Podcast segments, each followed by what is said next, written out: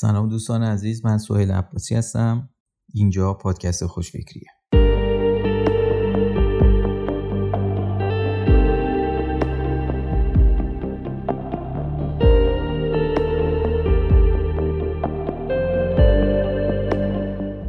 در این قسمت می‌خوایم در مورد تیم سازی حرف بزنیم و به موانعی که در ساختن یک تیم عالی وجود دارن بپردازیم.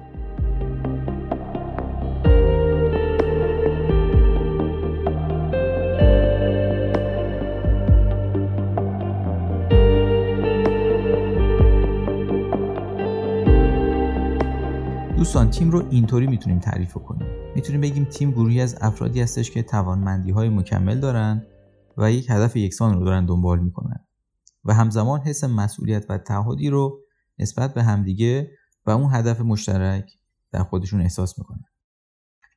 برای ساختن یه تیم خوب باید در بکارگیری افراد مناسب در تیم هوشمندانه عمل بشه و افرادی که از لحاظ رفتار و کارکرد مناسب سبک تیم هستند رو اضافه کرد به تیم. وگرنه تیم دچار شکست میشه. اما برای داشتن تیم عالی همزمان باید دو تا مسیر اصلی رو در پیش گرفت. مسیر اول طبیعتا تعیین وظایف افراد توضیح عادلانه کار تعریف کارهای محوله شفاف کردن مسئولیت ها و ورودی های افراد. و مسیر دوم بررسی جنبه های عاطفی و روانی و اجتماعی توسعه تیم مثل عضو شدن در یک تیم جدید و مدل رفتاری اعضای تیم نسبت به همدیگه هستش. وقتی که هر دو مسیر رو با هم اجرا نکنیم تیم بازی خودش رو دست میده و نمی‌تونه در برابر موانع و مشکلات واکنش خوبی رو از خودش نشون بده.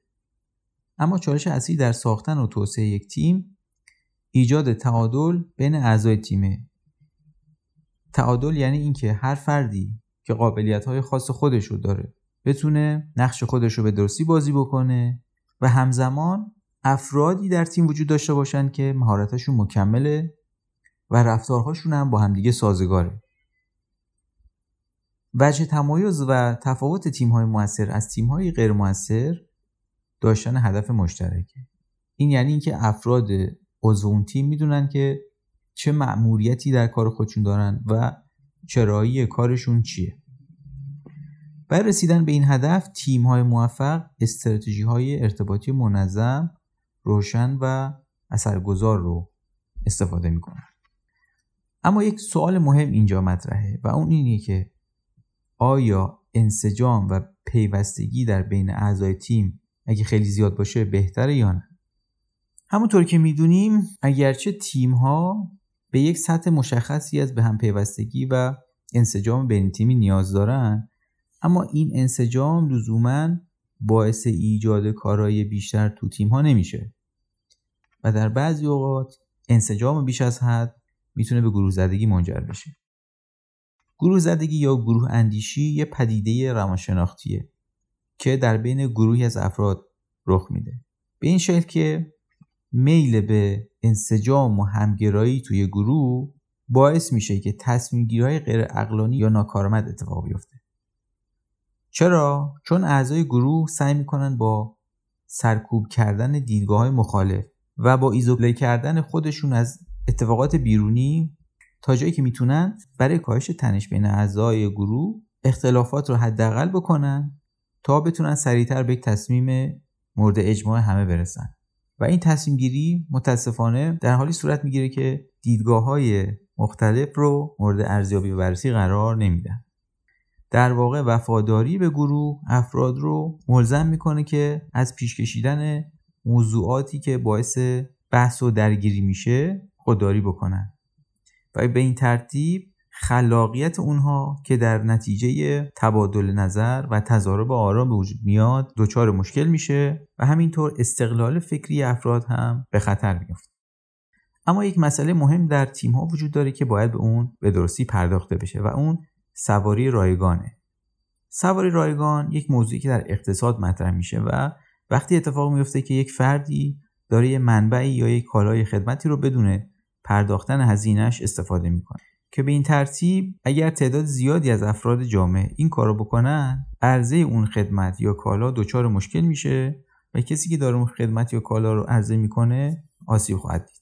به همین ترتیب تو کار تیمی اگه تعدادی از اعضا کار کنن و, تعداد دیگه کار نکنن و از همکاریشون خالی کنن اما نتیجه و منافعی که به دست میاد به همه برسه اون وقت اونایی که همکاری نکردن عملا سواری رایگان گرفت یه دلیل سواری رایگان گرفتن توسط بعضی از اعضای تیم اینه که کاری که باید انجام بدن براشون سود و هدف شخصی نداره.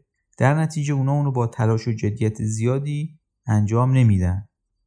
این افراد وقتی بیشتر حال می‌کنن و احساس رضایت می‌کنن از کاری که انجام میدن که بتونن از همه منابع به نفع خودشون استفاده کنن اما به عنوان عضوی از تیم خیلی کاری انجام ندن. حالا در بحث روانشناسی کار یک تلاشی صورت گرفته که علت این رفتارها درک بشه و یک دیدگاه متفاوت رو در این زمینه بهش رسیدن.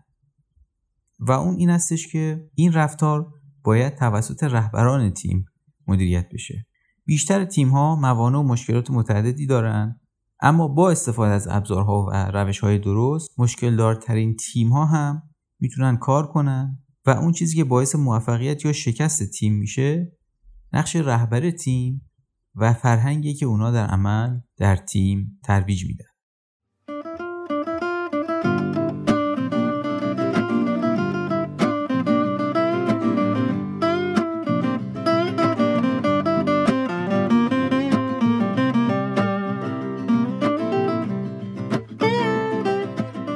دوستان به پایان این قسمت از پادکست خوشفکری رسیدیم.